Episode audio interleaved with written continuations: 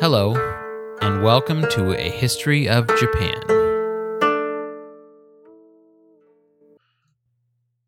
Season 8, Episode 20 China's Famous Visitors. In 1298, Rustichello of Pisa sat in a dank Genoese prison cell, more than ready for the latest war to end. The real crime, in his opinion, was locking away someone as important as himself, even if he had been fighting on behalf of Genoa's enemy, Venezia. He had, after all, written the sweeping romance Roman de Roi Arthur, which made him the first Italian author to tackle the legend of King Arthur. Didn't the Genoans know how important he was? Languishing under the crushing weight of boredom, he started a conversation with a man in a neighboring cell, a newcomer who had just been locked up a few nights before. When he and his neighbor were released a few months later, when Genoa and Venezia signed a peace agreement, Rustichello of Pisa had enough material for a new book, one that would outshine even his previous work. This new manuscript, which was divided into four books, was called Livre des Merveilles du Monde, which literally means Books of the Wonders of the World. In English, the book was titled The Travels of Marco Polo. A Venetian merchant whose father and uncle were also Venetian merchants, Marco Polo claimed to have traveled through the Middle East along the Silk Road throughout Central Asia before finally arriving at the court of Kublai Khan in Shangdu. His father Niccolo and his uncle Maffeo had previously journeyed to the east starting around 1260, leaving Marco behind at the time as he was just a child. Initially in Crimea, which was then occupied by the Ulug Ulus, also known as the Golden Horde, the merchant brothers came into contact with many Mongol officials, including the ruler of the Golden Horde, Berke Khan. In 1266, they elected to travel with a Mongol delegation to the court of Kublai Khan in Khanbalik. The great Khan took a liking to the Italian merchants and sent them back with a letter meant for the Pope. It was a request for 100 teachers, priests, and other representatives of Roman Catholicism to come to China so that he might place them in charge of the Christians in his empire, a move which proved extremely unpopular with Christians in China and Mongolia, who were generally Nestorian Christians who rejected papal authority. When Marco Polo's father and uncle returned to Venezia, the Vatican was between popes. When Pope Gregory X was finally elected as the new Bishop of Rome in 1271, the Polo brothers took the letter to His Holiness, who promptly dispatched them to deliver Kublai Khan's request. Sort of. He did not have 100 teachers on hand, but he sent two friars along with some oil from the lamp of the Holy Sepulchre, which Kublai had also requested. The Polo brothers were tasked with taking the Pope's response back to Khanbalik, and on this trip they brought young Marco along. He was around 17 years old when he embarked with his father and uncle on their grand journey to the east along the Silk Road. There is still some controversy over exactly which route they took, but according to the travels of Marco Polo, the journey itself took four years and involved visiting many famous cities of the Middle East, Central Asia, and China itself. At last they arrived in Shangdu, which was then the capital of the Mongol Empire, and presented Kublai Khan with the oil of the Holy Sepulchre which they had been entrusted with, along with a letter from Pope Gregory X.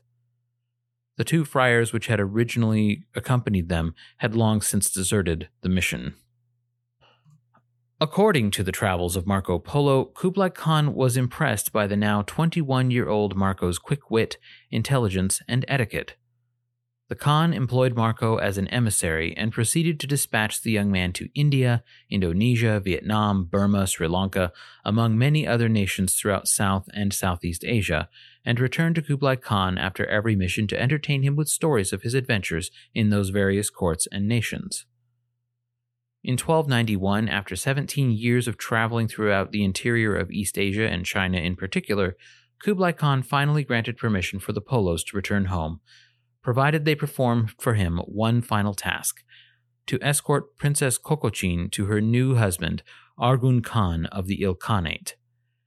When they arrived in Persia, it turned out that Argun Khan had just died, so the princess was instead wedded to his son and successor, Ghazan Khan. In 1295, Marco and his father and uncle returned to Venezia with great wealth in tow. When Marco Polo later related his adventures to Rustichello of Pisa, he probably had no idea just how popular the resulting book would become. The Travels of Marco Polo was a bestseller in its day, as it provided detailed descriptions of peoples who lived very far away from its Western European audience, as well as the magnificent cities of the Far East. Because this all occurred during a time before printing presses were used in Europe, the many versions which were hand copied, translated, recopied, edited, and revised often contradict one another and thus present a somewhat muddied narrative. Far from being merely a character driven memoir in which the reader follows Marco Polo on his many adventures, the author Rustichello frequently paused the story for long, detailed descriptions of the cities, peoples, and landscapes encountered by the travelers. His descriptions of battles match up nicely with contemporary descriptions of European battles of his day, leading many to doubt not only Rustichello's account, but whether Marco Polo ever left Venezia in the first place.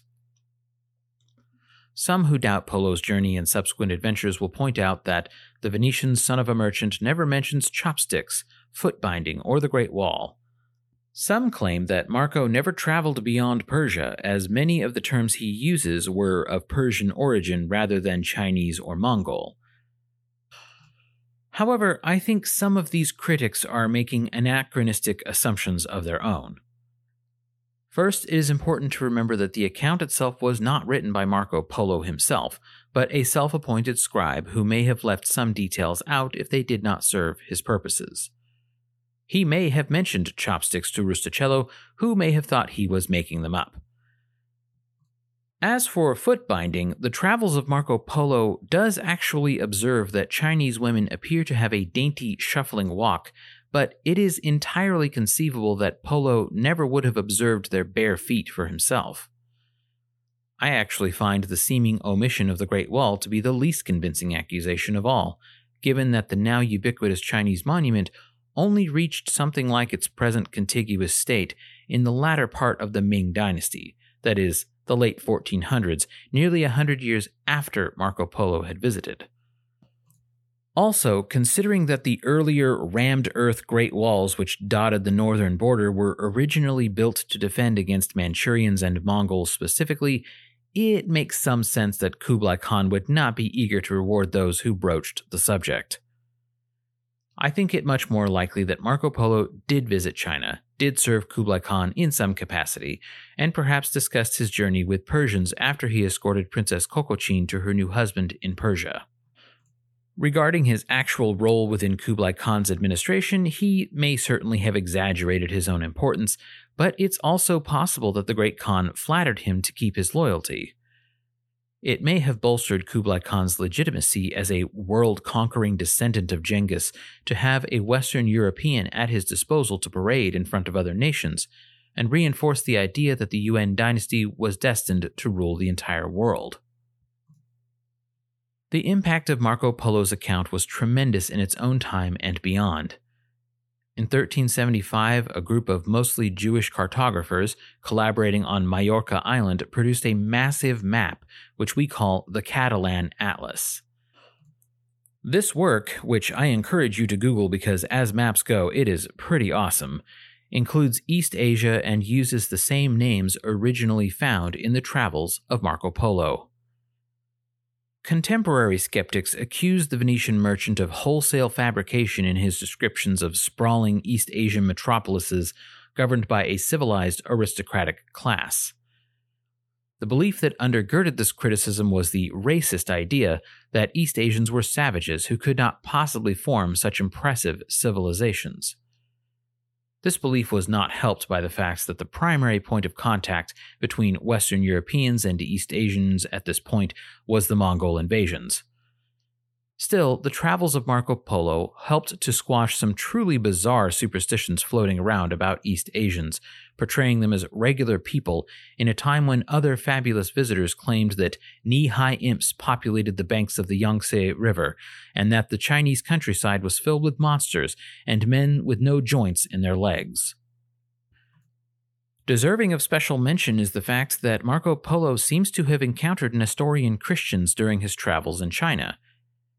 He also did mention paper money, as well as a detailed understanding of salt production, as well as the state's income from the monopoly it held on salt commerce, details which match up with contemporary Chinese sources.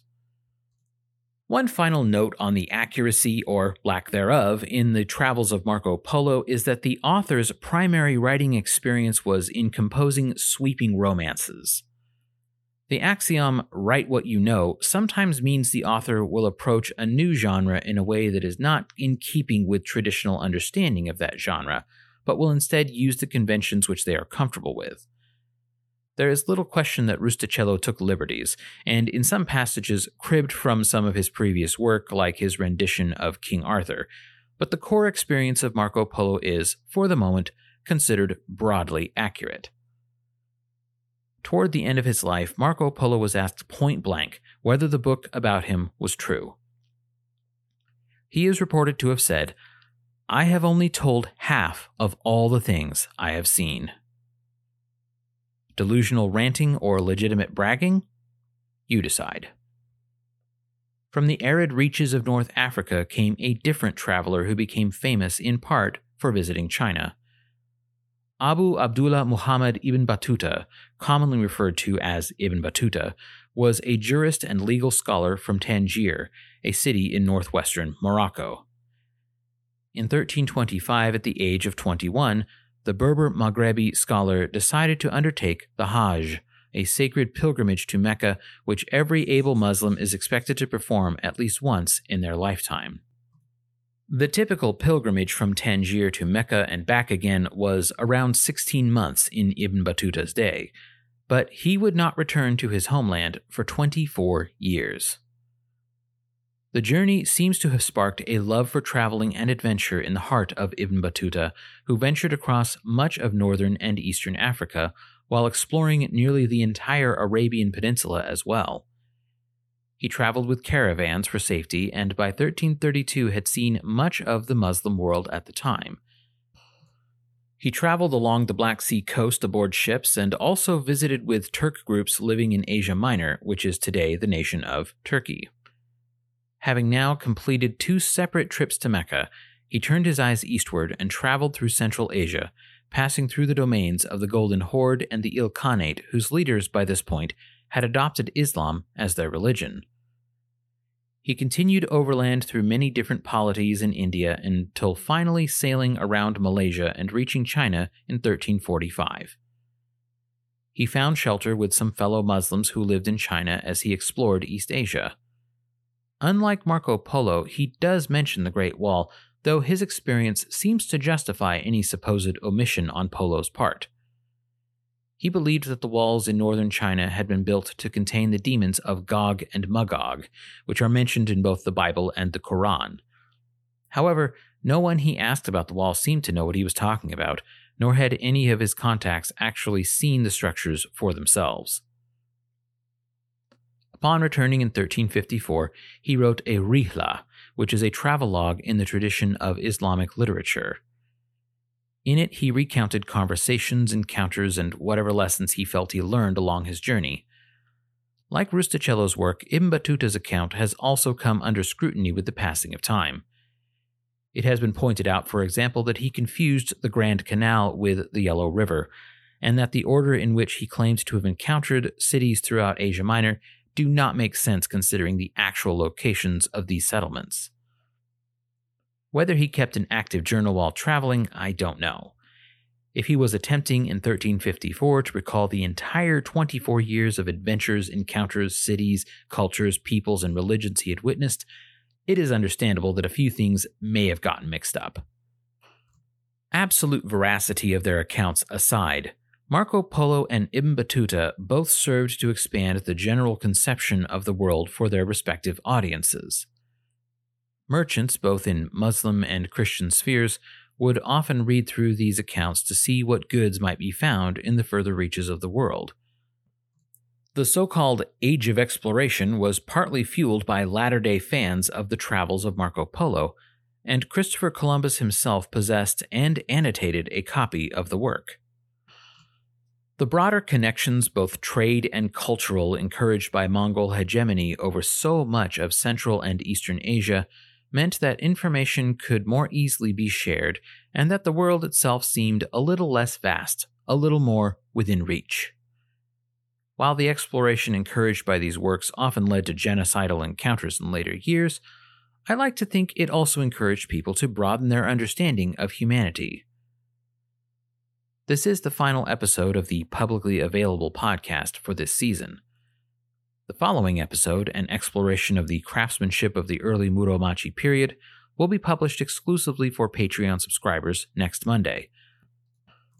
The Monday thereafter will feature an extensive exploration of the successor states who rose in the wake of the Mongol Empire collapsed, followed the next Monday by a special story episode following the adventures of five young men who become Ashigaru during the Onin War.